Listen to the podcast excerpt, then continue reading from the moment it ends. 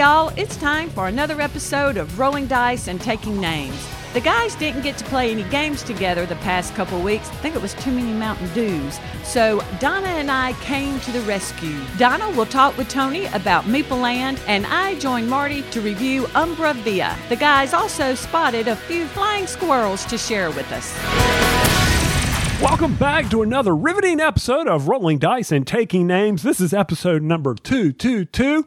Can't promise that it'll get any better than episode 221, which was amazing. I'm Tony. Oh, and the show must go on. That's the name of this one, Marty. Holy cow. Uh, riveting? Okay, sure. It won't be better than last episode with Sarah. Totally agree. And uh, yeah, this is Marty. Show must go on. Mm-hmm. Oh, come on. We got to be duplicating show names now, right? We had to have done that one. Oh, I'm sure we have, but I thought it was very appropriate. I mean, after our interview with with Sarah, I was like, there is no way that we can keep going on. That was just an amazing interview. I could have talked to her for another three hours and just about the biology stuff. And I was like, we should end it. But no, the show must go on, and we are back recording again. Well, I was actually going to say, Tony, I didn't know if you was going to come on with an announcement saying that this might be your last episode because I assume a couple of weeks ago you probably had enough forethought to jump in and buy some GameStop stock, right?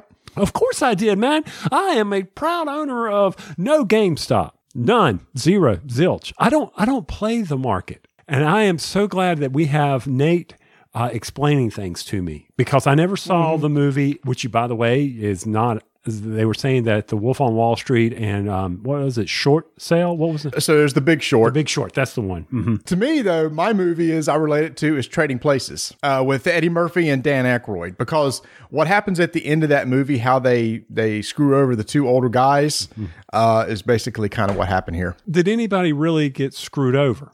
I mean, the GameStop thing has been on national news. Yeah, and, here here's the thing. This thing, as we're recording this, this is in flux, mm-hmm. right? So by the time this comes out, this totally could be resolved. Yeah, the people that got messed up were the hedge fund owners, basically, who were being attacked early on. I mean, they lost billions. Who knows? Maybe now everything's fixed and everything like that. So yeah, people did get kind of messed up over this. But uh, what I loved about this, and and I know there's a lot of talk about, you know, this person's right, this person's wrong, etc. What I think is super interesting is that so many people all of a sudden were like, "What is going on?" and kind of educating themselves. And this is one of the things I didn't know a lot about. I've always heard the name hedge fund manager. I didn't know what that meant.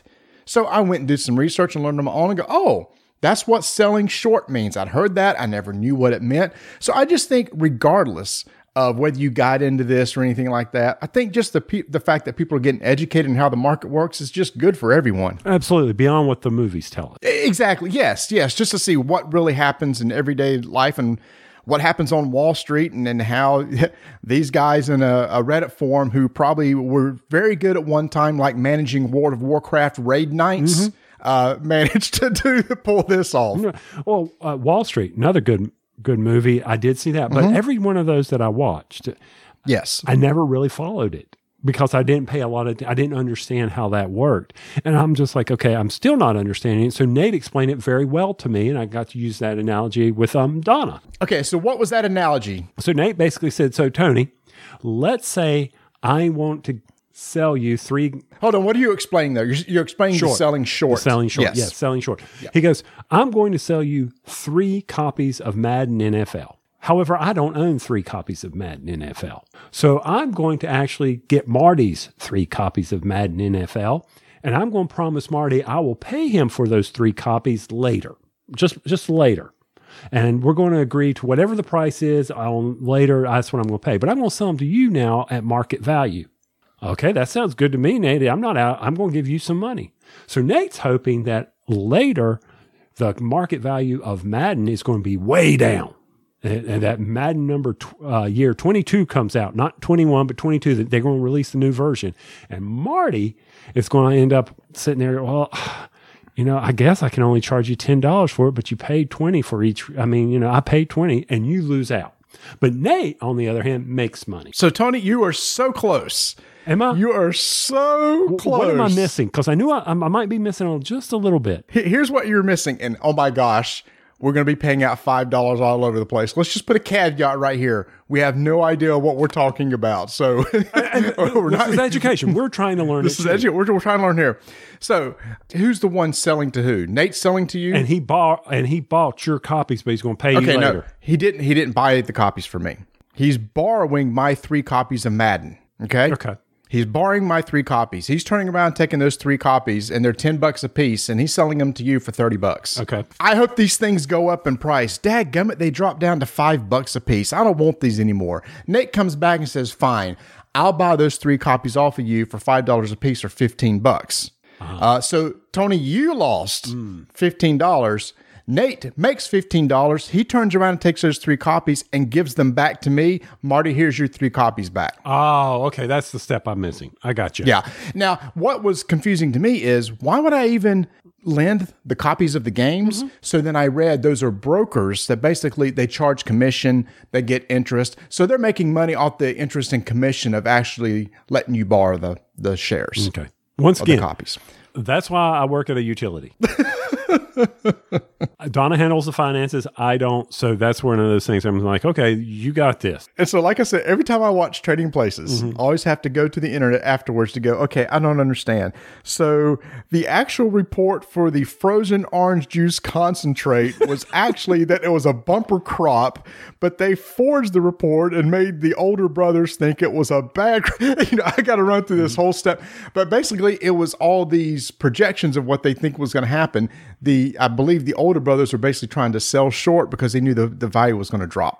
No, if there was going to be a, a bad market, then they knew the price was going to go up because there wasn't going to. Oh, I see what you're saying. Now, never mind. I'm going to shut up. You're correct. I was saying it backwards, but I will shut up at this one. The fact is, I always have to go back and read how the end of that movie really works. One of my favorite things that has happened since then, are the memes.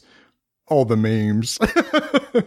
and I think about the video that Ryan George came out with recently about the memes, the Bernie Sanders meme. And, oh my gosh. and he's talking, about, you know which one I'm talking about, though. I know exactly. So Tony and I are huge fans of Ryan George. He's the one that if you ever watch uh, uh, Screen Screen Rants, Screen Rants. Uh, he does he does the weekly series about you know uh, movie pitches. Oh, oh, yes. uh, uh, screen pitches. But anyway, he has his own channel, and he did a thing for the uh, basically how memes have changed over the year. Like seven, eight years ago, memes would last for weeks, and now basically they last twenty four hours and they're over. Yeah, it's like okay, yeah, I'll get to it. I'll get to it. Yeah, whenever. And then, have you cut it? Have you done anything? Have you done anything? No, no, no, no. It's over. Oh my god, It's only been f- five seconds. yeah.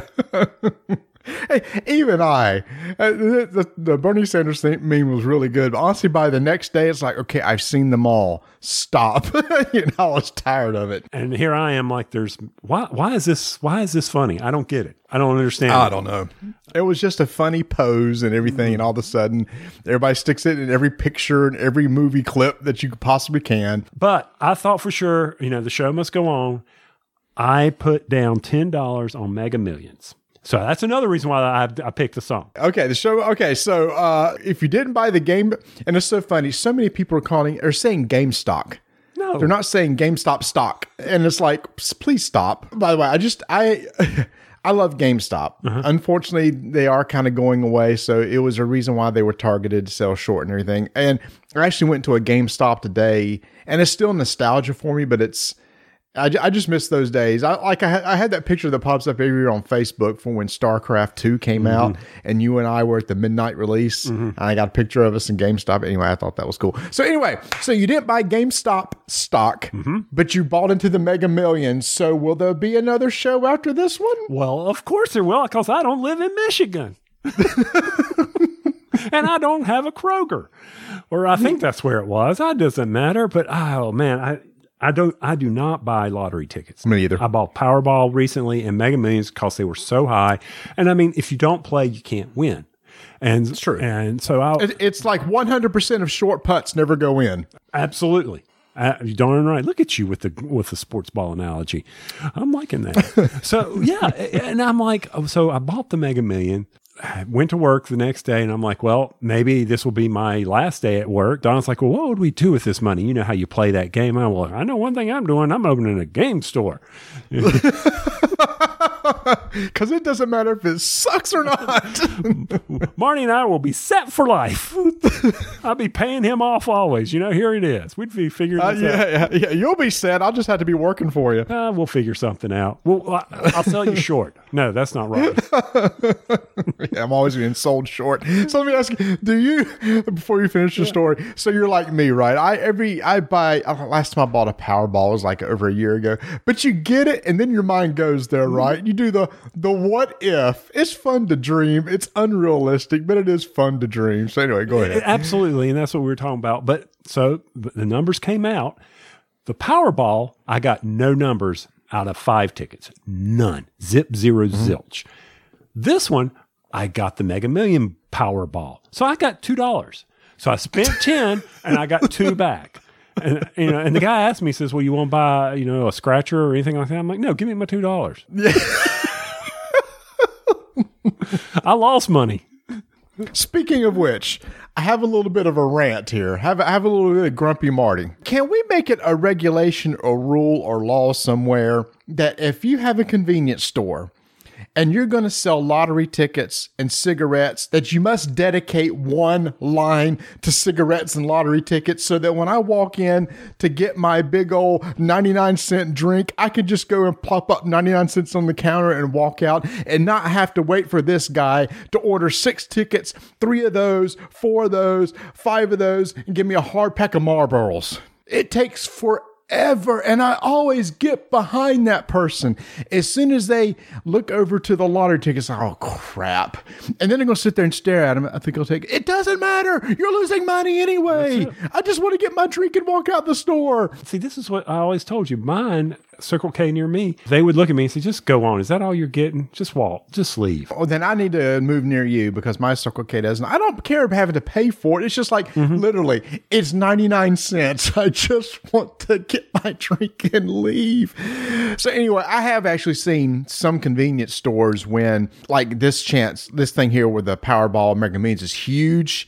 They will have another person saying this is for lottery tickets only, which is nice. I've never I've never done a scratcher or anything like that. So, but once Me either. again, when the Powerball and Mega Millions pops the 500 million mark, I got a feeling I'll be dropping ten dollars, going in there and quick pick, quick pick, quick pick, quick pick, and just But in theory, mm-hmm. in theory, shouldn't you be doing it when it's like, you know, 60, 70 million because less tickets have been bought and your odds are higher? no, it's not about odds like that. It's odds because they're numbers. It's not like they're picking my ticket from a drawing. Oh, no, you're right. Yeah. See, see, I'm so illiterate on this. You're, you're right. It's just a series of numbers, right? Yeah. It's just that you have a greater chance of splitting it with somebody if, if you get the big one. Absolutely, because more people you would have to split. But that guy in Michigan, Missouri, Kansas, wherever they were, that who didn't have to be named, didn't have a split squat. I guess since I use trading places for teaching me how the stock market works, I guess I need to watch, you know, some sort of lottery movie to teach me how that works. I wouldn't even know which where there is one. I, I don't know either. I, I remember there was the one, it was like a rom com about the waitress who won like a lottery oh, ticket. Nicolas or something. Cage, yeah, wasn't it Nicolas Cage in that movie? You're going to end up costing $5. I don't know. I, there's a question mark. Whenever there's a question mark, does not mean that I'm stating it for fact. I'm, uh, God, I thought it was a Nicolas Cage movie. Yeah, the waitress, and he agreed to split it with her or something like that. Yeah, that one's been a while since I've seen that. it could happen to you with Nicolas Cage. There you go. I'm not usually good on my movies and actors, but sometimes I do remember a few of them. Mm-hmm. Like I said, also the show must go on because, well, this past week we did not get a chance to play games because somebody wasn't feeling well and, and he missed game night, but that's all right. It was not a COVID related scare, Mm-mm, it was not. but that's all right, though. You and I have backup plans. Always. We play with our wives. We play games with our wives, and they're so nice to sit down and and uh, play a game with us. And we're recording this on what happens to be uh, my birthday. And so uh, Vanessa said, "You know, it's your birthday. I'll sit down and play a game with you." we played Umbra Via by Pandasaurus Games. She said she really liked it, and because of that, she'd play it again. And actually, uh, we're going to record a segment, and so we'll, that will be coming later on the show. And you and Donna are doing something together, right? Yes, we have. Game called Meeple Land. So we will be talking, it's from Blue Orange, and it is, it's tile laying. It's got some unique aspects about it. Didn't hear a whole lot, you know, about this game. So I'm excited that we'll get that on there. And I will say this, she she loves it. She likes that game a lot. It's a very light game, but it's a good game. Interesting. This is, Umbra Via is also a tile laying game, so people get to hear about two different tile laying games this episode. And she also took today because we were supposed to get on your birthday, we were supposed to get snow, rain, sleet, ice, and I was on calls with the company. But she also played Fleet the dice game. So we're not going to talk about that. You and I are going to discuss that in a little bit. But did you have a good birthday, sir? Uh, yes, I did. So uh, Vanessa always asks, "What kind of cake do you want for your birthday?" And typically, I like a, a strawberry cake. And I said, "You know what? Recently, Brett had his birthday in December. He wanted a strawberry cake." I said, "You know what? I've always loved a good pound cake." She said, "I have never tried a pound cake." So she got the ingredients and everything, and found a good recipe that included things like cream cheese and sour cream to make it nice and moist. She did an amazing job. I just had a thick piece of it and I sent I had to give some to my parents. I sent some to their home so they could have it. We're freezing half of it because otherwise I would just sit there and nom nom nom the whole thing. She did an amazing job. I love a good pound cake. Mm-hmm. Now, there's a thing about pound cakes, they're sad. And what that means is, and she may already know this, is that a sad pound cake is one that may not be all the way done when it comes out. And it's kind of like resting meat. Okay. Mm-hmm. It's r- really moist. Now, did she use sun drop? No, I did not know about this. Sun drop. You can have a sun drop pound cake. Oh, yeah, there's all kinds. Not a Cheerwine, but a sun drop. Okay. I was going to say there's got to be a Cheerwine. Well, I'm sure you can add Cheerwine, sun drop, anything you want to it. I mean, there's Coca Cola cake. I wouldn't make it a pound cake. So I will tell you this, sir. On your Facebook page, every year I will post that picture of you for your birthday. Dude, where did you find that? Oh, I still have all my college pictures and in my um, album up here. Have you shared that one before? I'm sure I have. I because I don't remember it at all, and I showed Vanessa, and of course people are like, "We we can't see what you're talking about." It's me just sitting there, I guess, in your dorm room at NC State freshman year. I think that was one of the first times I've ever met you. Yeah, because I mean, I was wearing these really black, dark sunglasses. And Vanessa's like, the first thing she asked, why are you wearing sunglasses indoors? I'm going, I, I don't know. I mean, I, I can't ask my 18 year old self why he's wearing sunglasses with the Panama Jack sleeveless t shirt. Nice. Wow. Vanessa's laughing. She brought Adam here. She got to see this. And Vanessa said, that's all 80s right there.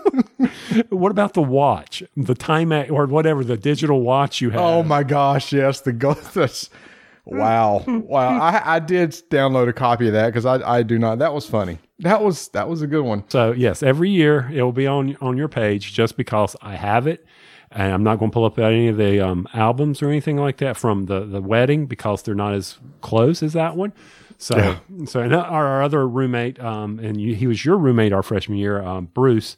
You know, I got I got one of him, but um, his birthday is tomorrow, but February first. But he's not on Facebook. Yeah, exactly. And so he always sends me a digital card every year, and I need to actually have one sent to him tomorrow. So it's really interesting that uh, my birthday is January 31st, his is January 1st, and yours is January 7th, Fi- February 7th. So it's funny, all within a week of each other. Or try again February 8th. One of those days is correct. February 8th. I always get, I can't even remember, it's, it's like seven or eight days after. The importance is you're older than me. That's the important thing. Yes. And typically, typically, we always try to do a big birthday gaming weekend get together, but with junk, we couldn't do it this year. So hopefully next year, we're going to have a big birthday weekend gaming bash. Oh, yeah, we're going to blow it out next year. For your birthday, I did play a game that we received called Fleet the Dice Game, second edition, number 2 So it's a roll and write. Now, Fleet the Dice Game is, I had heard a whole lot about this. Now, I don't know if you had heard, uh, everybody talks about just how good it is. Yes, I, I have heard amazing things about it, but never played it. So I'm interested to hear your thoughts. when I was playing with Donna, as I was explaining it to her, because you know it's always knowing where the combos are in a dice roller. knowing uh, a roll and write that you need to do this, that'll get you this, and how do you continue to combo. Once you might make one mark, you want to be able to have 40 marks to follow up with it. Right. And so that's one of the tricks you have to do and learn in this game. And it really is well laid out. I like how you're rolling two sets of dice. I enjoy the fact that you've got a fishing fleet going out trying to get licenses and boats and the victory points of getting fish or building buildings or having in-game scoring options all that is in there and you have some very tough choices for donna she enjoyed it a lot after we got past the third, fourth round. Because in the beginning, she was, I'm not sure what I'm doing here. I don't know what I need to be doing. I said, Well, it's like any game. We'll play it again later. And she was like, Yeah, but it's just not coming to me. And one of her biggest things was she would forget that she had certain licenses selected, which give you those bonuses. And so I was trying to remind her. I said, Well, it's a process, it's a flow chart. It's you all right, we're doing this event. Check each of your licenses and see if that's going to be active. And she's like, Oh, I understand. And, and as we kept playing it, she's like, You killed me. I said, Well, let's see what the final score was. I only beat her by two. She goes, It's not as bad as I thought. And I said, I didn't think it would be. So I'm hoping it's going to continue to be a tight game. So hopefully you and I will play it and then we can do a full review if we wanted to. But the second edition, they did a great job of streamlining some of the rules. The dice are amazing. The score sheets are amazing. I have some special power cards in there, I believe, that I haven't looked at. So I'm looking forward to getting that on the table. But another rolling right. Imagine that, Marty. Another rolling right, but I'm seeing them start to diminish. Yeah, except that the makers of the Roll and Write you just played, Fleet the Dice game, is coming out with a new game on Kickstarter, Three Sisters. Uh, that's going to be coming out, I believe it's in, in March. Uh, we got a prototype of this game, Tony. So the next time we get together, I would love to play this with you so we can do a preview for the Kickstarter and then you can compare the two because I'm sure people will be wondering, well, you know, how's this different from Fleet the Dice game? And Three Sisters is it's a backyard farming roll and write, and Three Sisters is named after the indigenous agricultural technique of where three different crops like pumpkin, corn, and beans are planted close together. And I'm just reading from BGG. Corn provides a lattice for beans to climb. The beans bring in the nox- oxygen from the air into the soil, and the squash provides a natural mulch ground cover, helping to reduce weeds and keep p- pests away. So that's the theme of the game. Uh, so that's why it's called Three Sisters. Because when I saw Three Sisters and, and saw the the cover was pumpkins and beans, I'm like, what? So that's what it is. So anyway, got a prototype of it. So we'll be getting it to the table sometime to do a preview. Well, that's pretty cool because you're right. Because corn grows early, beans grow summer, and squash grows late. So that's mm-hmm. oh well. Once again, just learned something amazing. So Matt Riddle reached out to me. He said, I know y'all don't do a lot of Kickstarter previews, which we don't. But I said, no, I've heard too many good things about this, Matt. We, we would love to check it out. Plus, Tony loves roll and writes. And he said it's more of a heady, more of a thinky Euro type roll and write, which I'm interested in too.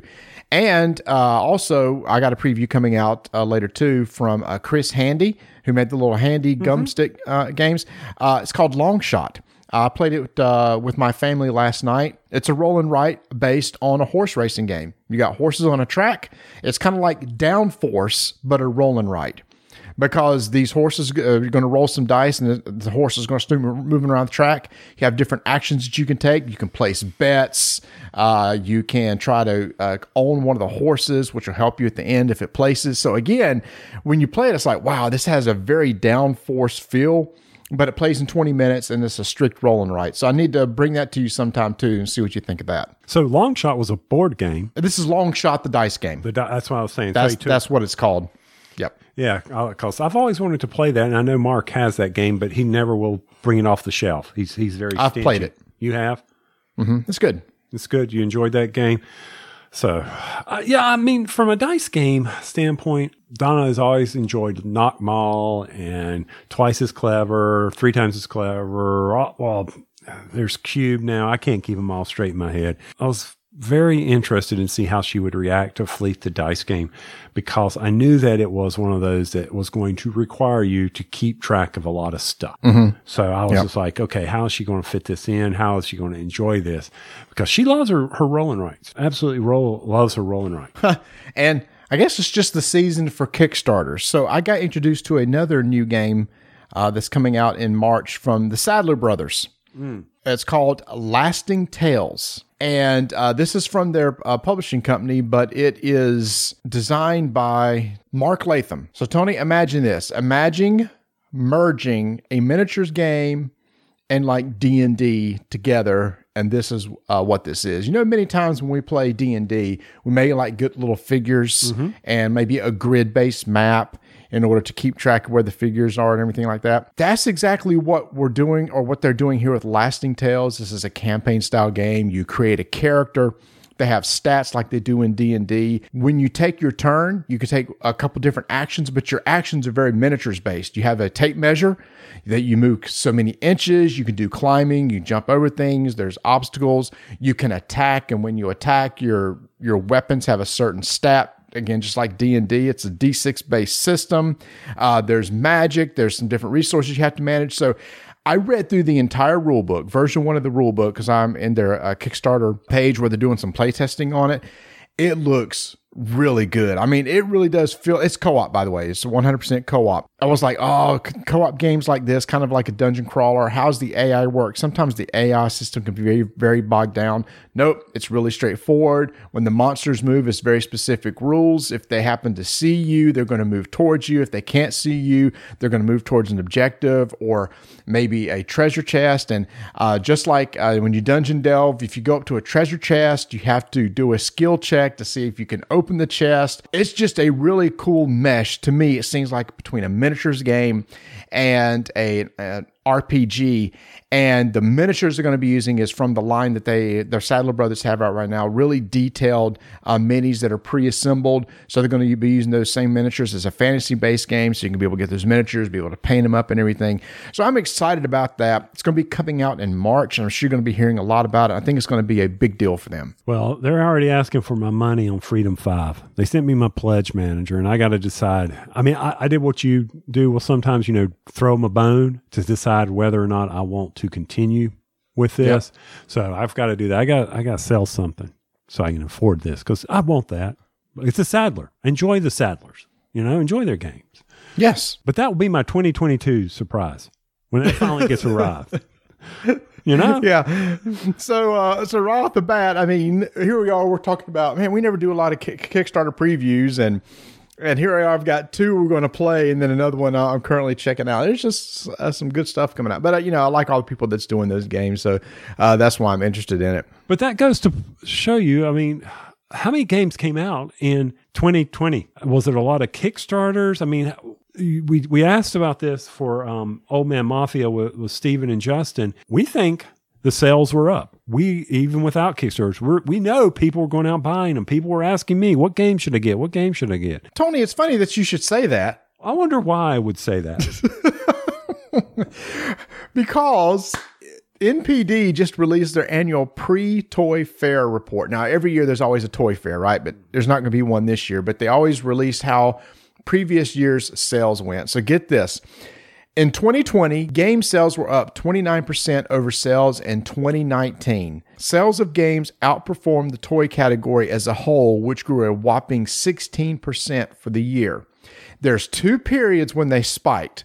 One in May as government relief payments were distributed, and October as Amazon and other retailers began heavy price promotions and an early kickoff of the holiday season. And you can go check this out, everybody. We did had a lo- good long talk on uh, YouTube and our Twitch channel, uh, talking with Stephen Buonocore and Justin Jenkins and Restoration Games. We talked about how do you think 2020 went? Well, it went obviously well, and we all predicted why because we're sitting at home there's nothing to do well let's go buy board games and puzzles I mean, we know that in talking with Ravensburger, they, they sold out. They sold through their puzzle inventory at Amazon.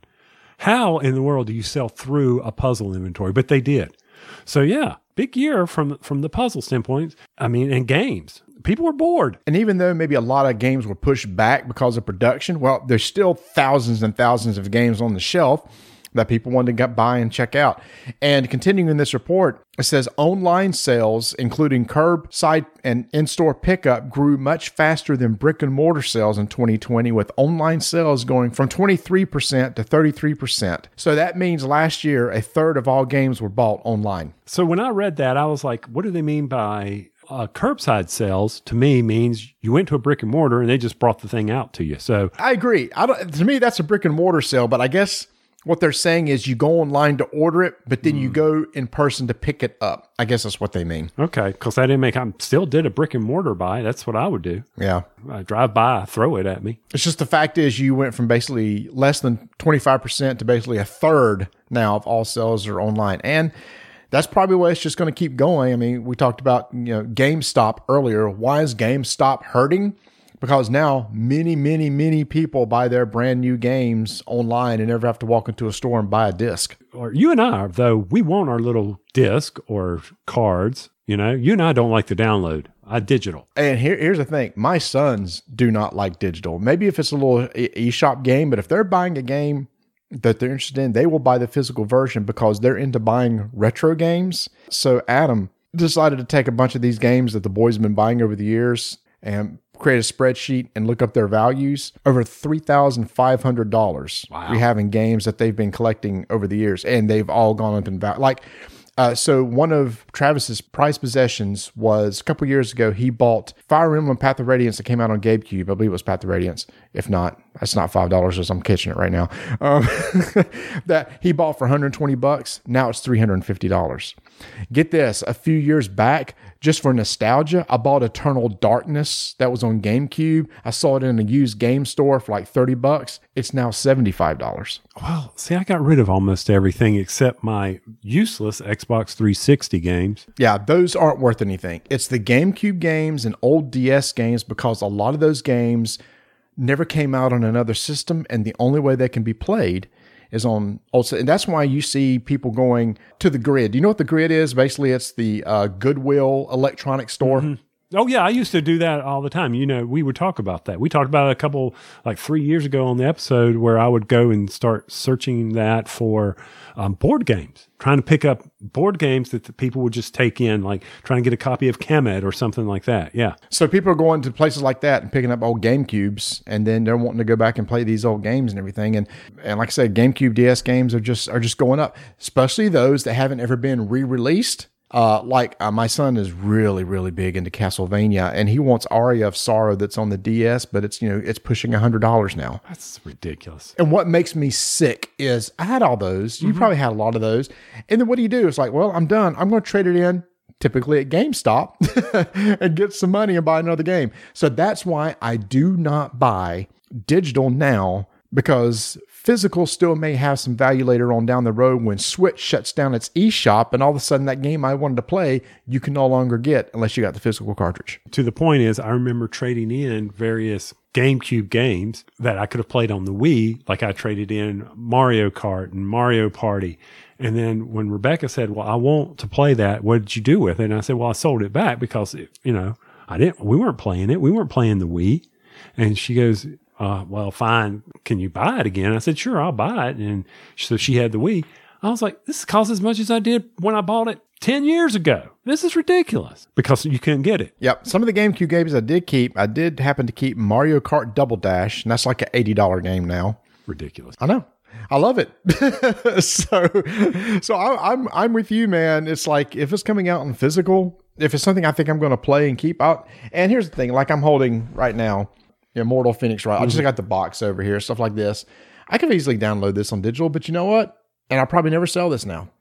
Hmm. But here's the thing: I could make some money. That's another thing about digital is I can't trade it away or do anything with it. Right. At least here, I could put it on eBay and make some money back. Absolutely. I went and looked, and the only GameCube game I have is Tales of Symphonia. That's it. So I have no idea. Oh, these discs are tea tiny. You remember that? No, I didn't. Obviously, when I opened it up, and I had two of these. I hope Rebecca still has the Wii. I don't know. She needs to have that. The rest of the stuff, you know, you make me look at it. Let's see what we got. I've got a Gears of War 2 for the Xbox 360. I got Burnout Paradise, which I now have on the Switch. I've got Red Dead Redemption, which I've never played. I've got, oh, a Lynx for Xbox that can play on mine. And then I have Borderlands 2, which has never been open. And then um, I have, oh, look at this. I've got the Skyrim Legendary copy for the Xbox 360, still in shrink. Yes, You're playing it on the Switch. So I just looked up Tales of Symphonia for the GameCube is uh, you have it in the box, right? Mhm, I have it in the box. It's in the box. See it right there. It's 30 bucks. figures. It's like buying a Mega Millions ticket. I got two dollars. Well, 30 bucks. I mean, that's that's pretty good for holding its value after all this time. And I'm actually in the market for a, a Pokemon Red cartridge. I need to buy a Pokemon Red cartridge. I, I, I want one. It makes me, I wish I had known all those years ago to, ah, never mind. Absolutely. Because a Pokemon Red cartridge with the box goes for like 80 to 100 bucks. So I'm just going to have to buy it loose for 30 bucks, 30 to 40 dollars. And I kept all my boxes in pristine condition and all the paperwork that goes with it. That's just the way I always was. So my 3DS, I have like two 3DS games. It- oh, this is unreal. This is a board game show, Marty. I know. So can they tell that we didn't get a chance to play this week? we talked about a few board games. I mean, uh, we got uh, we got a couple reviews coming up, like we said, with uh, with our wives. You're going to be hearing that, and we got a flying squirrels coming uh, segment coming up too. When are we going to do that? Can we do it soon? Because I want to talk about miniature market.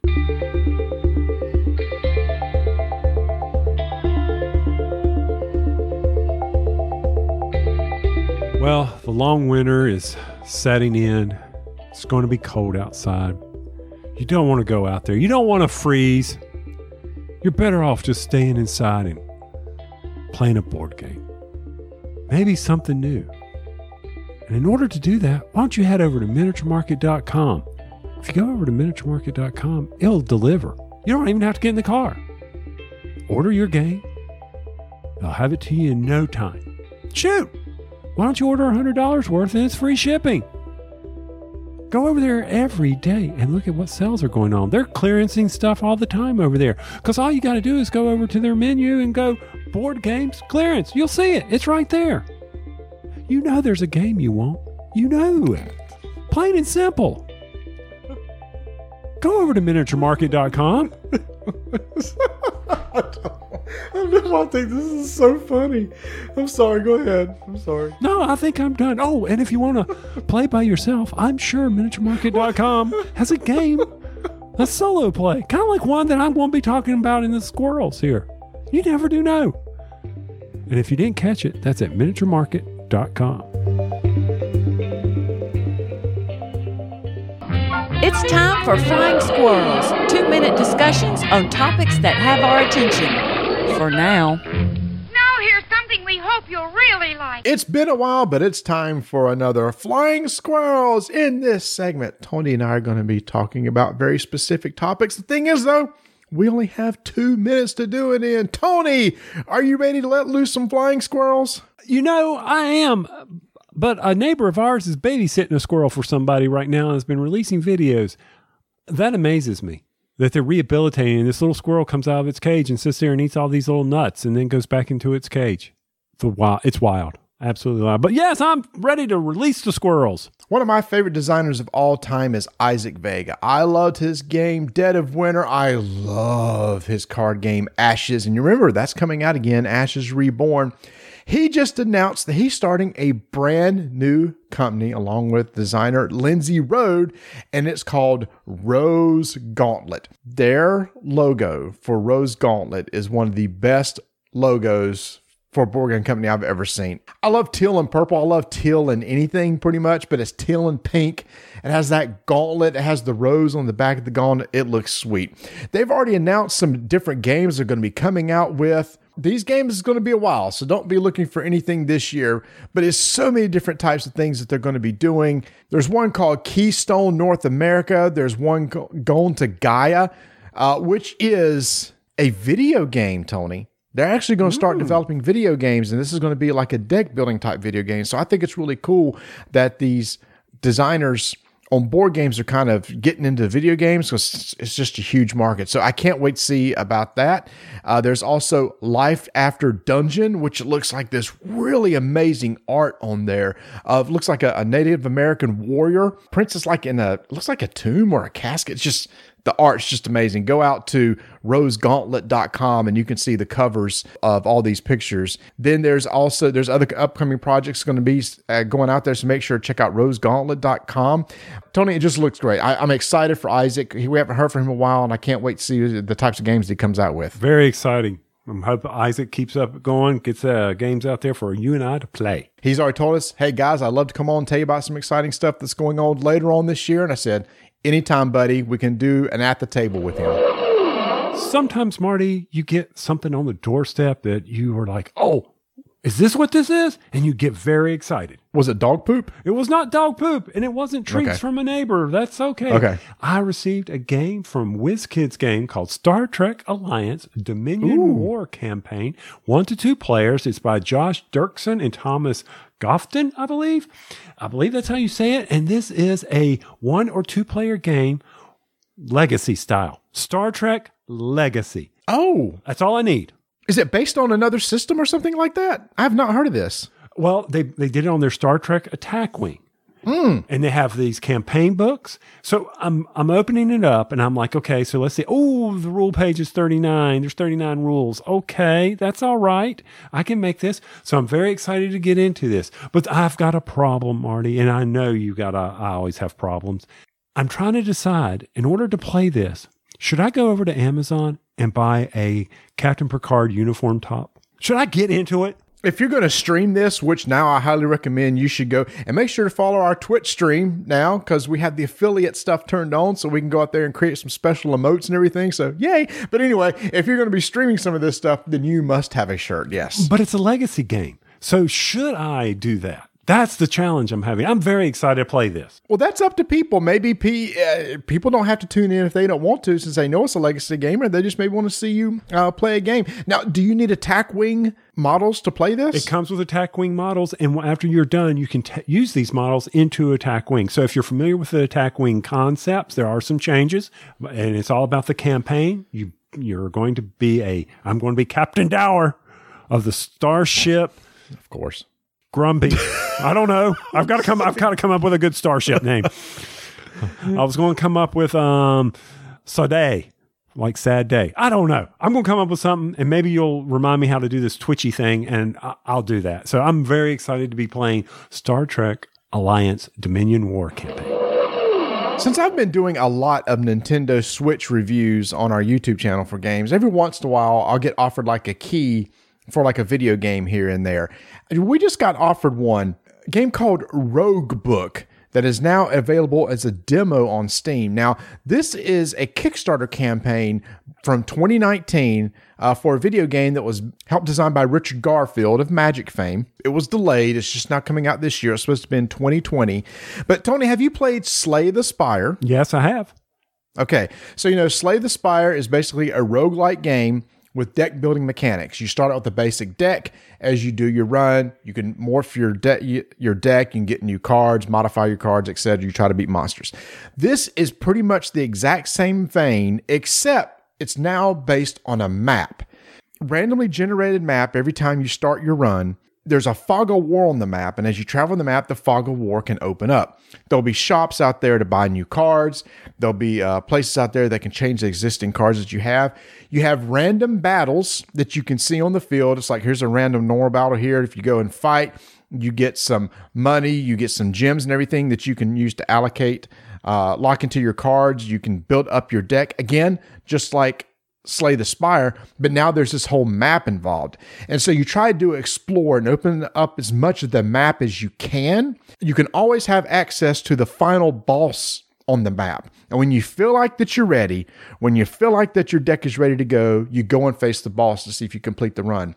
Now what's cool about this is unlike slay the spire where you just kind of have this a tree that you kind of branch as you go up, but all leads you to that top path. Basically, you can just grind out the map till you feel like you've leveled up and, and ready to go and go take on the boss. It is really cool, and the demo's out there right now. So, Tony, you may want to try this. It's pretty slick, and from what I understand, it may be coming out on the Switch. Oh, it better come out on the Switch if you want me to play it. Yeah, but anyway, again, but from Richard Garfield, if you like Slay the Spire, go check out Rogue Book. One word on Steam right now. Speaking of legacy games, we continue to play My City. and we continue to do it virtually with our friends. I got them some boards on the weekends. We'll go ahead and play the next chapter in my city.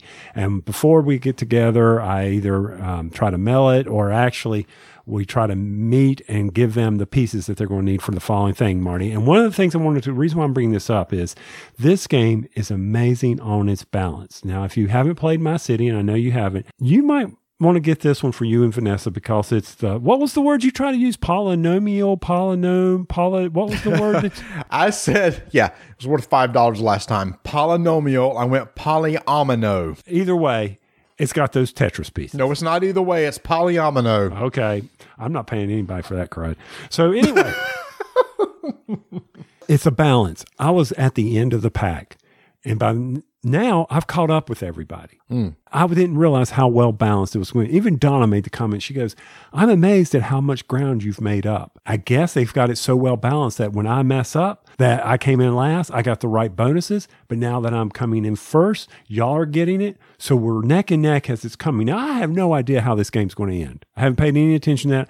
My challenge is, and I made this comment, and Donna says, "Uh, I don't know if that's really right, but I'm like, it- for me, it is, is how well do I play the game we're doing now? I'm not, I don't care what they're doing, how they're placing their pieces. I mm-hmm. just want to see if I can get as much on my board as possible and what my highest victory point totals are at the end of that game. If I score really well with that, then I am proud of myself. If I didn't win, I didn't win. I didn't care. And then I get to put stickers on a board. So I'm really excited about how this is going, where it's going to go. Once we're done with the legacy, I don't know if we'll continue to play. It's hard telling. But once again, if you haven't had a chance to get My City by Reiner Knizia from Kosmos, recommend it. Everybody's been talking about this game. It's kind of fallen off the radar. Go check it out. Tony, a piece of our childhood is coming back on February 19th to Disney Plus as they have announced they're going to release all the original seasons of The Muppet Show. Mm. Do you know how many people that are guest starred on that are now dead? Wow. Gee, are you serious? That is your first comment. Literally, that's your first comment. Tony, this is exciting. Our childhood's coming back. And you're like, a lot of those people are dead now. Thank you. I'm sorry. I mean, it is one of the things. Yes, I'm very excited about it, but I'm sorry. It's just one of those things, and it just makes it, uh, me feel old. Then good. You can go back and relive these people's glory days when they were still around and guest starring on The Muppet Show because we have all five seasons. And Tony, I didn't realize this. I never realized that the final two seasons were never released uh, on like VHS or anything like that to, to be viewed. And to be honest with you, I have not viewed any of these original shows in decades. I'm worried. They have such a fond childhood memory for me that I'm worried they will not hold up when I go back and watch them again. Oh, of course not. They're not. Go- you'll pay, take snippets of it, like when John Denver was on there, and they did the uh, Grandma's Feather Bed or Pigs in Space. Some of the jokes, so are some of the jokes are you going to find funny? But you know we're going to love Waldorf and Statler. Oh yes, uh, uh, of course they're going to be. In fact, what we need to do is like take notes of all the things they say at the very end of the show and incorporate them uh, into our show here. So uh, I am excited. The original Muppet Show, I remember as a little kid. I remember uh, the when it came on. I remember I'd like be riding my bike and I make sure to take a watch with me so that I can make sure to be home by seven o'clock when it came on, so I can come in and sit in front of the TV to watch it and get excited about who the guest was and it'd be somebody I never heard of. It's like who is this person? But I still en- en- enjoyed it anyway. And I just I always never forget when when uh, Mark Hamill was on there, uh, Luke Skywalker, and they had like I think R two D two and stuff on there too. That was just amazing. Anyway, I'm excited for it too. I can't like you. Is it going to hold up? I found out on this February nineteenth on Disney Plus. All right, Marty, we thought the GameStop news was big. But here's something else, and I'm I'm not saying good or bad. I just I don't understand it. Okay. Okay. Our sponsor, Miniature Market, has picked up CMON's game Hate. Yes. And when I went to the Kickstarter page, it said Hate was going to be a Kickstarter exclusive. Okay. I'm confused. Is a Kickstarter exclusive mean that it's only going to be sold on Kickstarter? Or does that mean that it's a Kickstarter exclusive, meaning anybody can buy a whole bunch of them and sell them however they want? So you're catching me with my pants down. Uh, I have not looked into this at all. I don't know. Did you happen to go and look at the update on the Kickstarter page where it says, "Hey, by the way, in case you missed it, it's no longer a Kickstarter exclusive. Uh, Miniature Market's going to be carrying it also." I did not dwell that deep because I wasn't a backer and I didn't go look at the updates or anything like that. So I know you can't look at comments if you're not a backer, but either way, you know, some people, if that was not stated, they're not going to be happy about this, are they? They're going to be like, hey, I thought you said it was only going to be a Kickstarter exclusive and I paid $150 for this and yet Miniature Market is selling it for 100 That might ruffle some feathers. I mean, it's funny. I just have did a quick search on Amazon. Yeah, you're right. Even on people that are selling Amazon says it's a Kickstarter exclusive. So I, I don't know. Did they just have a a bunch left over and now it's like they got a deal with them? I, I went and looked at the update page. It has been an update since February 24th, 2019. So, no, it's not like they posted a, an update or anything like that. But yeah, I guess if you missed Hate and you're interested in it, it's, uh, and you're into that world, that universe, you can now, and you missed the Kickstarter, I guess you can go pick it up on uh, Miniature Market. Yeah, the discount. So definitely. And I don't know when it came out to everybody and when they received their packages. I just I find it interesting. So it's it's one of those things where it says Kickstarter exclusive, but is it? Hmm. Interesting. Maybe the SEC will investigate this as well. Gong. Is that what they sound they use for uh, uh, Law and Order? Yes, that's it.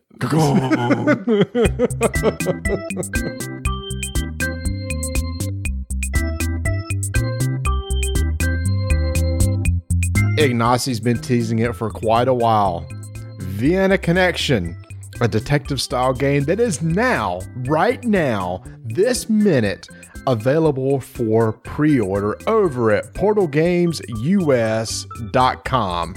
And why, why is it when I click on it, does it go straight to the order page? I hate it, well, Tony. I hate it when the banners they automatically rotate, and as soon as I go to click it, it rotates to the next thing, Oh, and that's not what I wanted to click on because I was going to click on Vienna Connection, and then I ended up on the Robinson Crusoe page because right as I clicked the banner switch. So hold on just a second. Okay, Sounds like portalgamesus.com needs to redesign a page there. No, no, it's fine. It's just it just the banner rotated right as I clicked. So yeah, if you want Robinson Crusoe, you can get that too. So where's the freaking price? Hold on. there's a bunch of unlocks. Let's see. Uh, wow. Yeah. If, eh, yeah. There's tons of unlocks going on here. Every day there's new things that's opening up. Oh, look. There's. Uh, there's a watch it played ad showing that he's going to teach you the rules. Okay, whatever. He's like on everything, Tony. That watch it play logo is like plastered there. How much does Rodney pay to get that up everywhere? I don't know, but this is for Portal, isn't it? This is for Portal, yes. So so look at go support Portal Games. Go to their website, buy their game so that they can pay Rodney.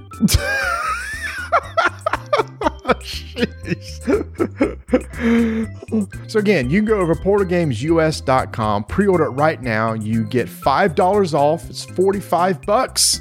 A Bunch of pre-order bonuses are included. In fact, if you're going to get a Portal game, you want to pre-order it because Ignacy includes all those sweet pre-order bonuses. Like for example, that pre-order bonus for 51st State is one of the best ever, and people are just jealous of all the sweet tokens that we got because we pre-ordered. And if you didn't, well, you're not going to get the sweet tokens. So, Vienna Connection, pre-order now. Go get it. PortalGamesUS.com.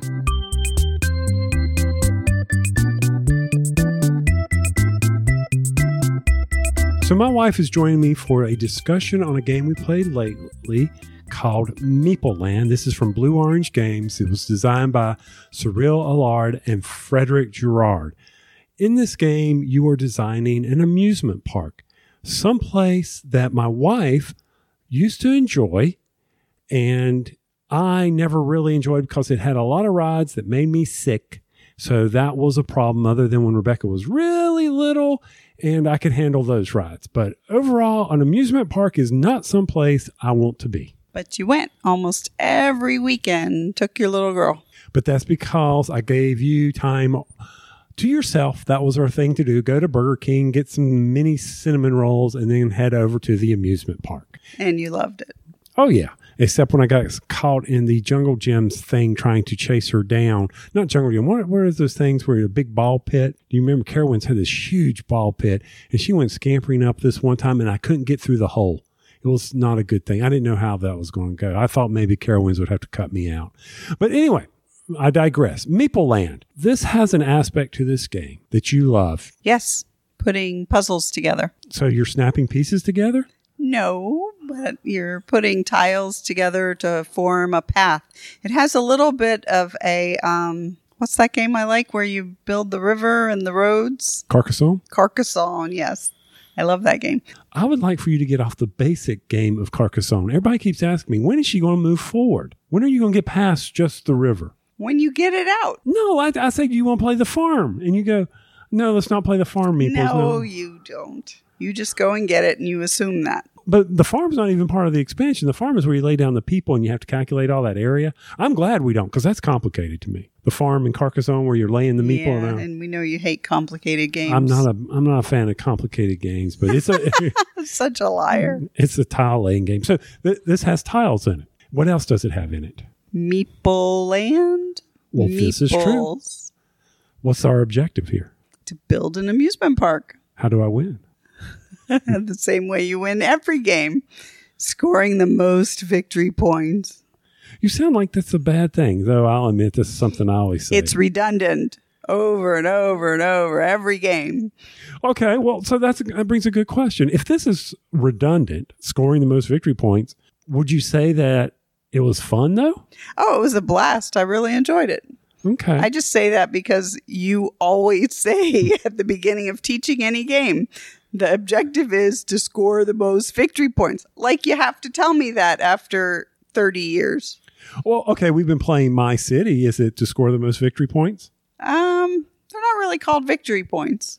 Not sure what they're called. I I mean, we get the most points when we lay down tile pieces. I've been putting a lot of tile games in front of you lately, haven't I? Yeah, you have. I mean, the other one we played recently was New York Zoo. New York, yeah, I think that's what it was called. Remember that? That's one of the few um, games I actually win when I teach you games. Yeah, we've been doing a bunch of Tetris type games too. Well, Tetris is one of your favorite games. Yeah. I, I love a good puzzle. All right. So in this game, on your turn, you can do one of three things. The easiest thing to do is pass, but you don't want to do that right away. Then that would make four things. Well, there's you can buy a tile, you can advertise to get meeples to come to your park, and then you can pass. You can buy land. I would consider that buying a tile. It's not really a tile. Let's say you can buy something. Is that Okay. better? Is Yes, that better? That's better. Yeah. Okay. Wow.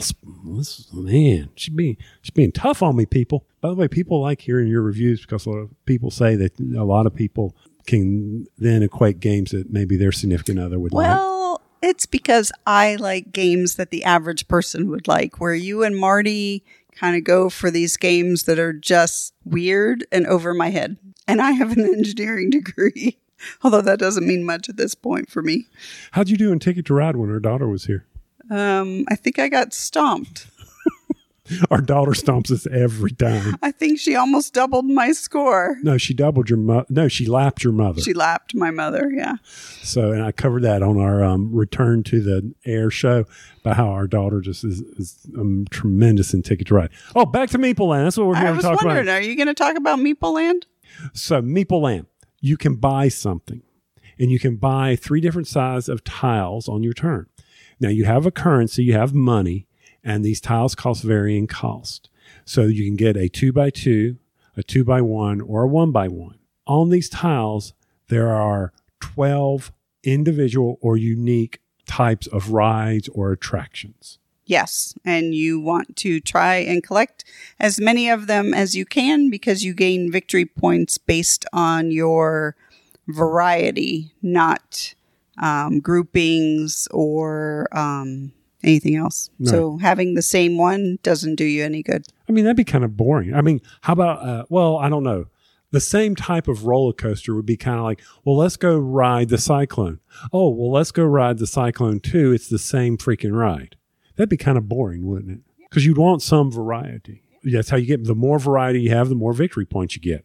Imagine how that works out. So these rides, though, when you place them down, they have paths to them. And these paths will, you got to come into the park, obviously, through your entrance. And then you need paths for your meeples to navigate the park and get to your rides and your restaurants and your gift shops and your toilets. It's good to have a potty. Everybody needs a potty somewhere. If I ride a roller coaster, I'm going to need someplace because it's not going to go well for me. And I know this. So your meeples, certain ones, when you place them on their rides, they may say that, hey, there's four colors of meeples. This blue meeple will ride this roller coaster.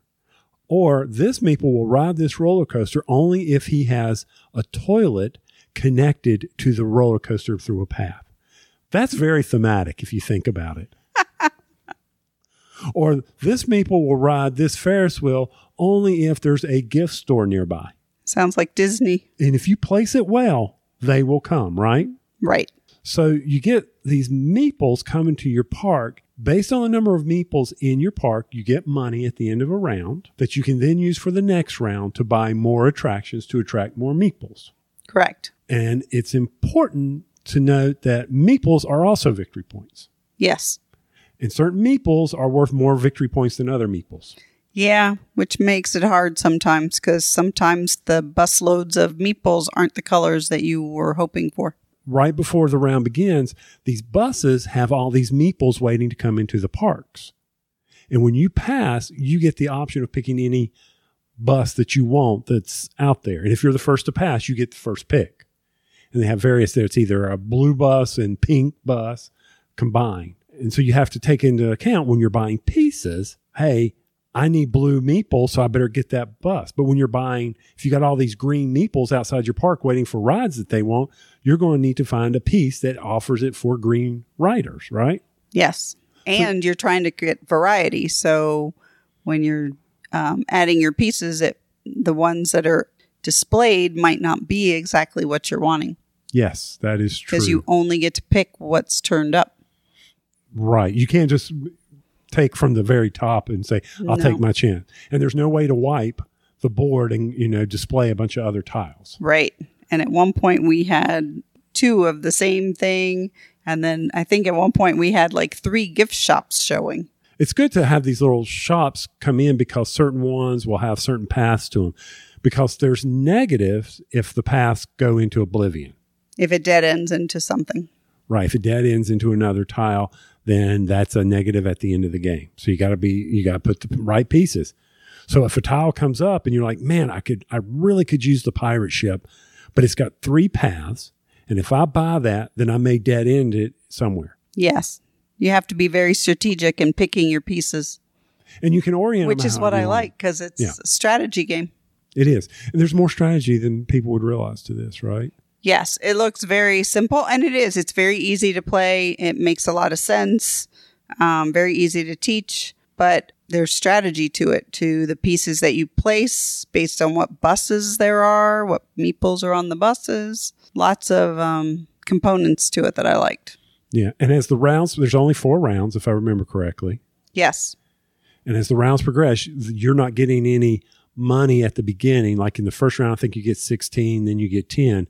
It, the, the money is actually generated from the meeples in your park in the later rounds. only on the last round. Right. So, well, you at it. At I think you get like 15 the first round, 10 the second round, 5 the third round, and then nothing the fourth round. And, but once again, you well, you get that money plus the meeples in your park. And some of the rides, if you have the right color meeple on, there's a little dollar sign next to it. That gives you an additional dollar. Yes. So that's part of the strategy too. It's how to generate the money so you can get the next piece. See, like I told you, lots of components that are strategic.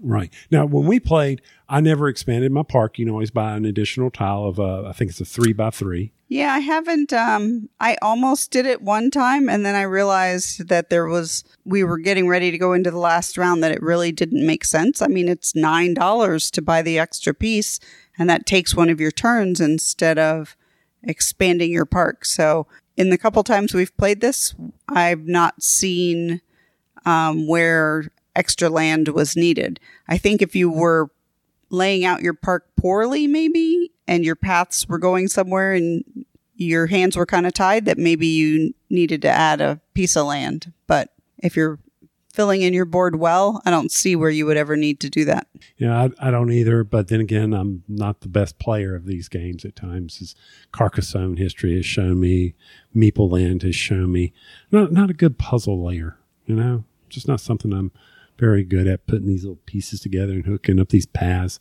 And then I'll, I'll buy one and I'll look at it and I go, well, darn it, that path's not going to go anywhere. There's nothing. Wait a minute, that path can't even go to the connect to the rest of the park. You, and if that happens, you can buy an additional entrance. You can add entrances if you buy a piece and suddenly there's no way for your, meeples to get to it. You can add a new entrance. You can open up a new entrance. We never hit that point where any of us did that because we were being so good about laying out our pieces. So mm-hmm. because we're um, because we're experts. you don't give yourself enough credit. You do very well in Carcassonne, and you did very well in this one. Mm. I came close. That's all that matters. I like to finish a close. It was a tight game. The first time you and I played, it was a tight game. and the games we've played, they've always been tight.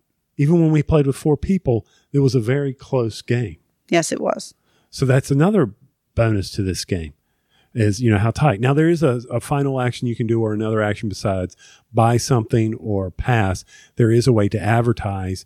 If you advertise, you will, can spend money to get meeples into your park. And that is from the tile, the one by one tile that is laying face down. There's two colored meeples on there and you can spend two or three dollars and they automatically come into your park. Which was very helpful. hmm That was very good. And one of the things that I think is great for me is you are never restricted by, oh, I've placed the meeple. That meeple will always stay on the Ferris wheel. No, they can move around the park. You can reposition them however you want. which you will do in later rounds after you've added things like um, the gift shop and the um, restaurant. Mhm. And then uh, there's a uh, there's a fountain, which is anybody can visit the fountain piece. That's the only one by one where a meeple can go. Thematically, what do you think? I loved it. I love a good amusement park too, though. Mm-hmm. Not as much in my old age as I did before, but it was fun. The artwork is cute and fun, and um, the paths go together very well. And I like the theme, and I like the strategy to it. I, I agree. I, I love the artwork to this. I found that the um, rule book was awesome. Not that it was quick for me to find any clarifications I needed. I'll admit the first time we played it wrong, I, there was something I was messing up, and that was how to place the meeples. You know, that you had to have it connected. We messed that up, but we got it right the next time. Um, the only thing we messed up was that we thought we could place the meeple if a gift shop wasn't necessarily on the board, um, but that you just didn't get the extra dollar for it. Right. But it turns out you can't place the meeple if the gift shop's not there and it indicates a gift shop. Exactly. Overall, I will play this game anytime. It's a fun game from the standpoint of where is the replayability. I mean, the amusement park's not going to change. The, the, the uniqueness of the tiles will not change. It is the paths and it's how to figure out how can you mess somebody else up, like getting the bus before they do. Right. And we played it with uh, just you and I, and then we also played it with two other people. So it changes it when you play it with four people because the pieces turn over more, um, which was kind of nice. That is the one thing I would have to say. When we played it just you and I, we didn't go through the pieces as fast. So it was harder to get the variety of pieces because they weren't turning over. Yes, I agree. Because it was just kind of like uh, we're stuck with pirate ships. Yes, at one point there were like two pirate ships are showing out of three tiles, and I already had the pirate ship. Yeah, and then I'm just looking at this. We got a log flume, we got rocket ships, roller coaster. I'm trying to think what else. Oh, bumper cars. Merry-go-round, mm. Ferris wheel. It's not a bouncy house, but it's a pirate castle. So I guess it's a playground. Great game. Donna enjoys it. I enjoy it. Meeple Land by Blue Orange Games. Give it a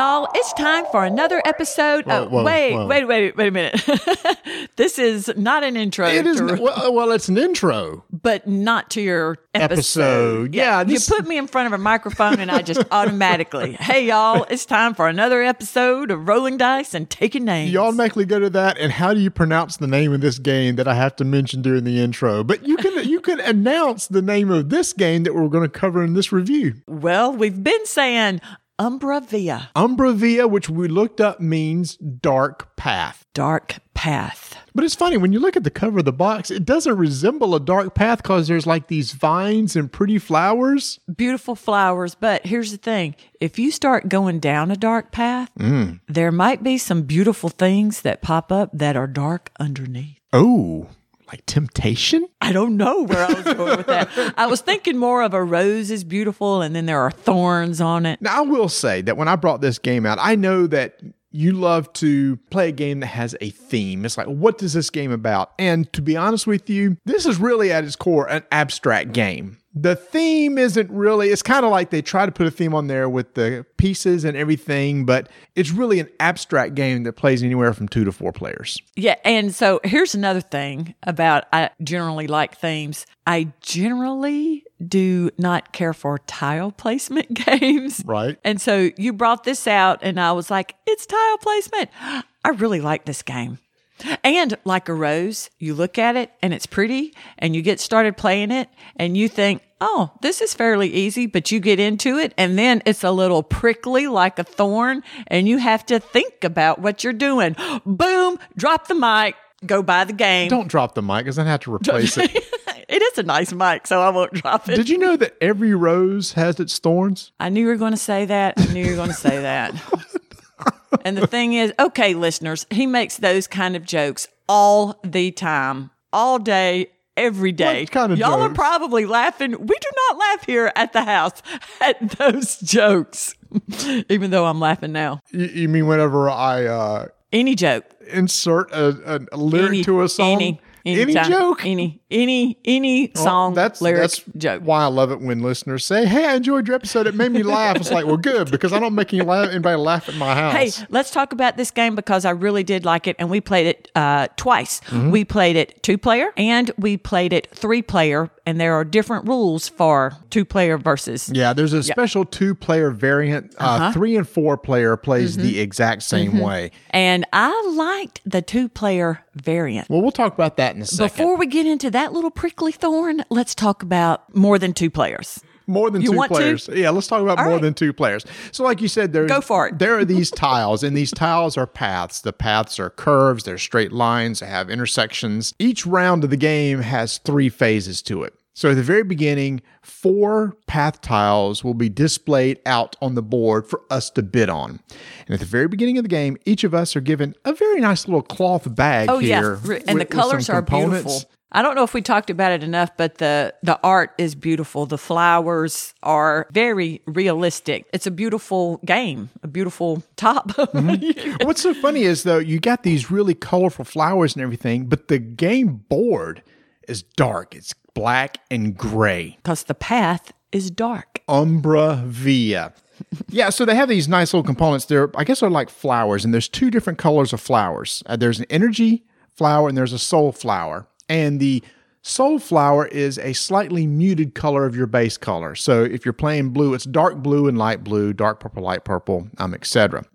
When you set up the game, you've got some tiles off the side of the board where you're going to put 11 of your soul flowers, which are the light color ones.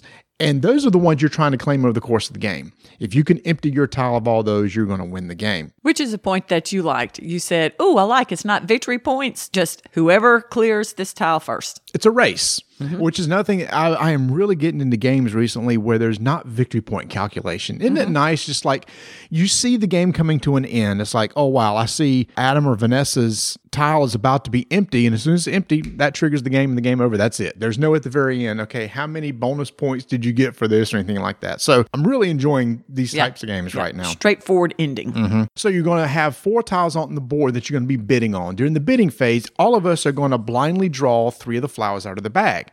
Most of them are going to be the dark color, which is the energy flowers, and there are a few soul flowers in the bag. Now, we've said in the past that this was, and I could be wrong, but uh, we call this our tableau. A tableau is something you You look at, something down, you put down on the table and put stuff on. and this is hiding your bidding It's a bidding board. No, it's bidding not a bidding board. It's a player screen.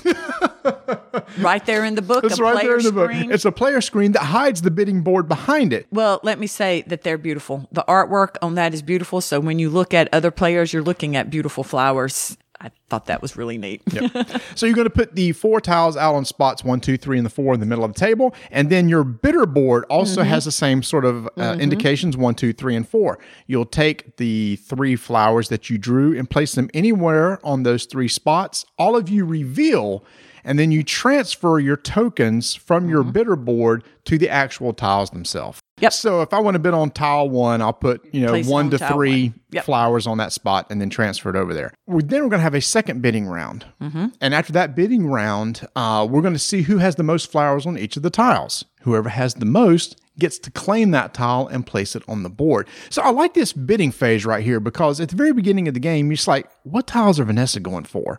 So you have that round one. Wouldn't where- you like to know? I know. Well, after round one, I have You an indication where you've placed some of your flowers. Yes. So then we go to the second round, draw three more tokens out of the bag, and then bid secretly behind your player board, reveal Mm-hmm. again, put them out there, and then resolve. Now, this is where so flowers. hmm come into play in that soul flowers count as two tokens and a regular energy counts as one. Mm-hmm. So we're going to look at each of the tiles, and I like how this is done too. And this, I love it when there's these rules that pop up. It's like, why is that rule there? And then you go, oh, that's why that rule is there. You're going to resolve who won each of these tiles based on the fewest tiles that's on there. So whichever tile Yeah. has the fewest is is Gonna resolved first. first. Whoever has the most is resolved last. And what that's cool because if there's one that has a lot of tokens on there, it means a lot of people really want that one. But that one to be the last one placed on the board, and somebody before you could mess up the place you want to go with it. Absolutely. Yep. So then we're going to look at the, we're going to resolve which tile is going to be resolved first. Then we're going to count the number of colors. I'm going to act like we played a three player game because the two player is really different. Okay. Um, so in a three player, let's say we have a three player game. Let's say there's three different color tokens on there. Whoever has the most. Again, if you had the soul flower on there, which is the lighter color, it counts as 2 Mm-hmm. In case there's a tie, there is a tiebreaker off to the side. Whoever has that tiebreaker will get that tile and then move to the bottom of the tie. But now we didn't stack. say. But we didn't say the tie breaker is each person puts one of their tokens here just off to the side of the board, and I forgot how we decided which Randomly. one start randomly. just randomly drop one, and was then first, second, third, and then if you're used to break the tie, you just go to the bottom. Then that person can place the tile on the board. If there's no tiles on the board, they must place in one of the four center. This is a four by four grid you're going to place the tile on, and it must be one of the four center ones. After that, every tile must be placed adjacent. And here's another rule I really like. Let me say it. Let me say it. You cannot rotate the tile. You have to lay it down just as it is. Mm-hmm. So that eliminates a lot of overthinking, which I do. Like, how am I going to rotate it? Where am I going to place it? You just have to put it down there on the dark path. And there's some people like me who want to visually see how that's going to work, and then you have to pick it up. And if we could rotate it, you'd rotate it around. Mm-hmm. How can I make this path work? Nope. It's just literally sliding straight down from the bid board Yep. down to the place, and you and you put it right in place. So it cuts Straightforward. cuts down on downtime, and it's just less things to have to think about. Now, I don't know if you said this, Marty. So we use our energy flowers and our soul flowers to make the bid. Okay. So then when we win our tile and we go to place it, the soul flowers are removed. They do not count in flowers that are left on the tile. Yes, and that's you say that already? I did not say that. I'm glad you did because those are removed from the game. Mm-hmm. Period. You're going to take that tile with all the flowers on it. Mm-hmm. Even other opponents will slide down on the board. Mm-hmm. Now, here comes the really cool part. When you place the tile, if you end up completing a path, and a path could be curvy tiles and straight lines, if you block off all ends of a path, you what's go into a summoning phase. And I remember we we could not figure out why is this called the summoning phase, and I don't think we ever figured out why. Yeah, we came up with lots of cool stories and thoughts, but I, I know I turned it into Arkham somehow, but it's not. It's just just like a uh, I don't know. Okay. so here's the important part of the game. This It summons the end of that tile, I guess so, or the end of that path. the end of that, path. Yep. A path can be basically one tile, and it, could be one tile. You we had one earlier. We played it's like eight tiles long or something like that. It was ridiculous the the path that we had. It was awesome. you're going to count all the different colors along that path and you're going to rank them. All right. So if the, I'm just tickled because I said it was awesome because I won it. You pretended like I didn't say anything. actually, I didn't even hear that part. Okay. And I'll still pretend I didn't hear that part. So, I'll take a sip of Diet Dr. Pepper. ooh, and I've got, what have I got over here? I've got a, a Mountain Dew Zero Sugar Major Melon. You got the major melon. I love this thing. Yeah. We got a taste test on this last episode. Mm-hmm. Good stuff. All right. So you're going to count up all the different color tiles on that path. No, no, not the uh, the different colored flowers different color on flowers. Whoever has the most Mm-hmm. is then going to claim their color soul, flowers off that tile that was set aside. I talked about earlier in the game where you're trying to claim them all Mm-hmm. to win the game. Whatever the length of that path is, you get that many tokens. So if the path is four and I come in first, I claim four of my soul tokens off of my tile, Mm-hmm. and they're going to go back into my bag. And whoever comes in second gets half of that rounded, rounded down. down. Yep. And then if there's a third place, it, it, will keep on going. I don't know if we ever had a third place. And, and it- we never had a third place because it wasn't ever that long. Because if you, I guess if you did a four, you would go from four to two to one. So if Yeah. you had a four in a three player game, somebody would get four, somebody would get two, somebody would get one. Now, if you and I tied, let's say for first place, we both get the full length of the path. Okay. And then second place would get uh, one half of that. So again, you're trying to complete paths, have the most of your color flowers on that path in order to claim those soul flowers. And there's 11 on there that need to be claimed. And once that's claimed, there's going to be an empty tile left. And this is this is also an interesting rule too. You would think, okay, the game is over at that point. No, because you actually have to claim the tile that the 11 soul gems were on. And here's the rules for doing that. You must come in first on a completed path, and that path must be at least two tiles long. So, what that keeps you from doing is a cheap win of a single tile and do one tile path, claim the last one, and you win the game. You still must compete in order to come in first place. I just threw it on the table. To, co- Marty's sitting here talking just the, uh, to claim that was funny. a, a tile that's at least two. So that's kind of interesting because when we played the three player game, I can't remember who finished cleared off the tile first. It was either maybe you or Adam. But anyway, at that point, I think it was Adam. And then I'm trying to block him at that point. It's like, I got to make sure he doesn't ever win any path that's greater than two because then he would just outright win the game. Mm-hmm. And so then, the, then it goes back to the bidding. It's like, I'm going to bid on that, try to block him because I see that's that one tile he can get in order to complete a path. Or what you want to do is bid on another tile that has fewer flowers on it to get to place it first and block the path that he was going to go. That's where the strategy really comes into this game. Yeah.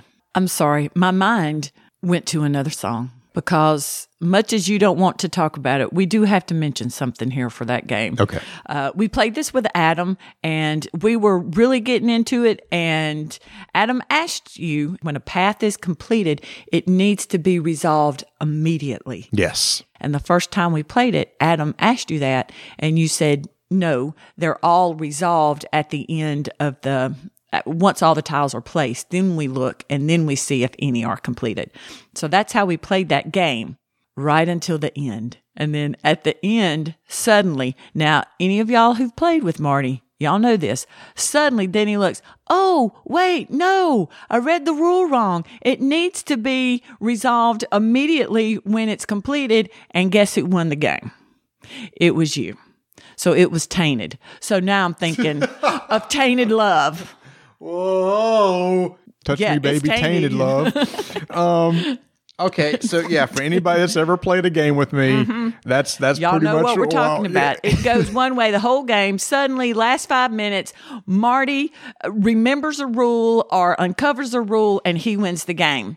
And I literally wanted to flip the table. I'm sure Adam did too, because I think Adam was going to win, but Marty won. So then we played two player, and I claimed victory, Oh. and I got revenge. It wasn't even close. So in the two player variant, this is different. You don't play by the exact same rules. There is a third neutral player. Okay, so hold on. Okay. So that was did we finish everything Oh. and tell from from I think so because we went through an entire round and you trigger the end of the game by claiming that last tile where your 11 soul gems are on. And like I said, I don't know if I talked about clearing the path. Uh, when you after you resolve a path Everybody did. takes their flowers that were on that path, puts Yep. them back in their bag, and those tiles are removed from the board. Oh, yep. So then, in a two-player variant, so three and four players plays the exact same way. Two-player variant introduces a neutral player. So you set up just like you're playing a three-player game, but now instead, Vanessa and I split some of these neutral colors of this neutral player and put them into our own bag. And when we So bid, neutral player, the same.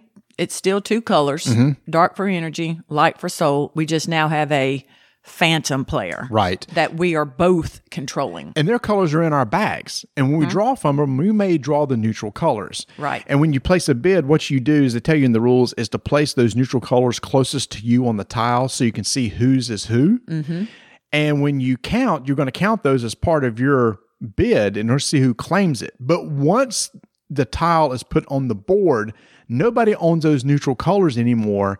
And the neutral color will actually start Becomes its claiming own. its mm-hmm. own soul flowers. Which at the beginning of the game, you're like, I don't want to get the neutral colors because I need my colors out mm-hmm. there so I can get the points. But then once you get into it and like mid game to end game, then you can realize you can use those neutral against your Opponent. Opponent. Yep. So that the neutral would win the path instead of the Yeah. So it does add a little bit of a twist. It's definitely more thinky, I believe, with two players. Personally, I think I like the three and four player game better. I think it's just a little more straightforward. Well, I also love the interaction. When you know you're bidding against an extra person, it's always fun. I'd love to play four player to see how four it'd be crazy the number of bids that goes out on the tiles at that point. I'd like to play four player, but I liked the I like two player just as much as the it definitely works. And You better like it because coming up pretty soon, it's only going to be the two of us. So it's only going to be two player. so it's just going to be just the two of us. Oh my we can make it if we try. Just the two of us. I'm sorry. Say it. I'm so sorry. Say it. I'm not saying it. Here's what I'm are. saying. I am thinking that you forgot to say something. Okay. When we bid on the tiles, and they're numbered one, two, three, four here, and if there is a tie in the number of flowers on a tile, the tie is broken. The one furthest to the left. I did not say that that. I will say all tiebreaker rules are very straightforward in this game. Yes. Very straightforward. If Yeah. if you're tied we with somebody be explaining them much more complicated than Yeah. what they are written. uh, like you said, and when setting up which tile is going to resolve first, if there's a tie, it's the one furthest to the left that resolve first. If there's a tie of the number of player flower tokens on the tile, then you have the little track over here of tracking who wins. And then uh, once they went break a tie, they go to the bottom of the tiebreaker list. And then if you're resolving the path, if there's a tie, you both just share. So very straightforward. Oh, it did say by chance there could be a, a tie at the very end of the game if both people claim their tiles, their soul tiles at the very end of the game to trigger the end of the game. You just share the win. oh yeah, that's right. That's right. So that makes it pretty straightforward. Yeah. I know that you don't get. Which I like. Uh, I, I know like you- everybody I- wins. I know- everybody wins. Everybody's happy. Is there a song for that? um because I'm happy. Don't worry, be happy. Don't worry. Be, well, no, because I'm happy. It's the uh, the penguin. Oh yeah, uh, yeah, song. yeah, yeah, yeah, by Pharrell with the hat. Who did "Don't Worry, Be Happy"? Bobby McFerrin.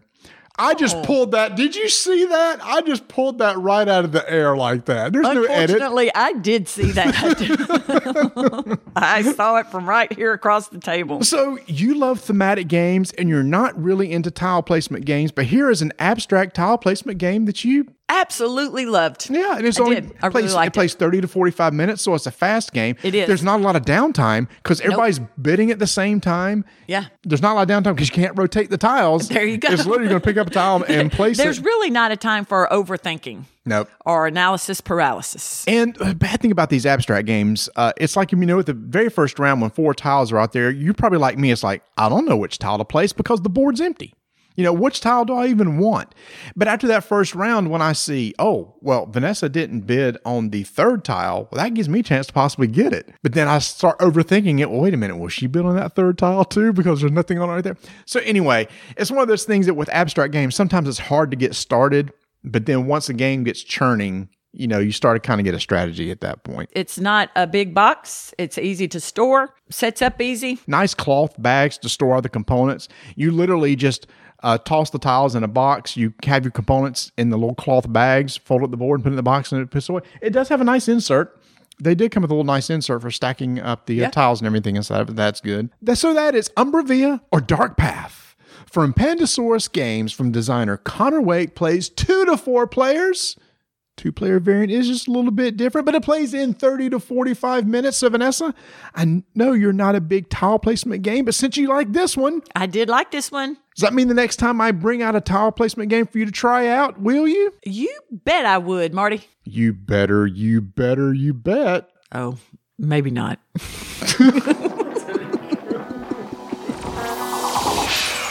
Well, as we said, we are recording this uh, on my uh, birthday, and Vanessa and the family threw me a wonderful birthday weekend. And the way Vanessa kicked it off is she knows my love of popcorn, Tony. Mm-hmm. And it just so happens uh, right down the street from the school that she works at is a place that sells flavored popcorn. So she went there and uh, bought a bunch of bags and surprised me that night and came home with, and all these flavored popcorns are amazing. So she got one of the basic cheese and caramel. You know, your typical cheese and caramel popcorn, right? Well, for the weekend, she got me birthday cake, uh, which is basically tastes just like birthday cake. There's little sprinkles on some of the uh, the popcorn kernels and everything. She knows I like banana pudding, so she got me banana pudding popcorn, which is actually one of the best of them all. My son loves cotton candy, so she got uh, him cotton candy popcorn. Adam loves eggnog, so we got some eggnog popcorn. I know I kind of raised my eyebrows at that one too, but if you like eggnog, it tastes like eggnog. Okay. Vanessa likes lemon poppy, uh, so she got her like a, a lemon poppy. And again, it's like when you taste it, you go, "Yep, that's exactly what it is." Because we're from the South, Vanessa had to pick this up because we love it. Cheerwine popcorn. Ooh. He says he makes all these in the store. This is a local person that makes this. And basically, he takes the Cheerwine and, and breaks it down into something and is able to coat popcorn with it. And then when you eat it, it's like, yep, that's Cheerwine. Now, Cheerwine was the probably my least favorite. It's like, that is Cheerwine, but I don't know that I want Cheerwine popcorn, but it's exactly what it is. It is Cheerwine popcorn. And she also bought what is the number one selling flavor. And I was totally surprised by this. I would have thought cheese, caramel, butter popcorn. No, he said the number one selling flavor in his store is dill pickle popcorn. Ooh, interesting. Not for me though. No, mm-mm. but oh, okay, dill pickle. Huh? Do you like dill pickle? No, I'm a bread and butter kind of guy. I'll eat dill pickles, but I prefer bread and butter. But yes, dill pickle popcorn. I was just surprised. I thought it has to be the cheese and caramel or even the birthday cake, which has a nice flavor. Nope. It is dill pickle popcorn, the number one seller in Fort Mills, South Carolina. And what's so cool is this is a person who opened up the store a couple years ago. He's opening up two more stores, uh, one near downtown Charlotte. So you, sir, maybe it'll be close enough to your office where you can go uh, check it out. And there's a one, he's also looking at potentially another place in Waxhaw, which is near where I live, which would be nice. Okay. There is a gourmet popcorn store in Belmont near where- Yes. where, I live, and which is near Nellie's, which is owned by the Jonas brothers. And um, I've yet to go in there. Every time I go by there, it's closed because it's only open, you know, I think up till like seven or something. And we're, if we go do dinner back in the days when you could go to a restaurant and do dinner, just I'd always missed it. But I've always wanted to try the various flavors. The banana pudding, that sounds interesting because basically what you're doing there is you're getting popcorn dessert. Because normally, Yes. normally all you think about is just popcorn with either butter and salt. That's it. And it's very good, but it is it is sweet. It's like one of those things that after I've had it, I want some more of the savory flavors. Mm-hmm. It's like I always finish off with a little cheese and caramel because I just need that savory. Yeah. So how does that work on your calorie count? It's birthday weekend. Uh, Weight Watchers was turned off.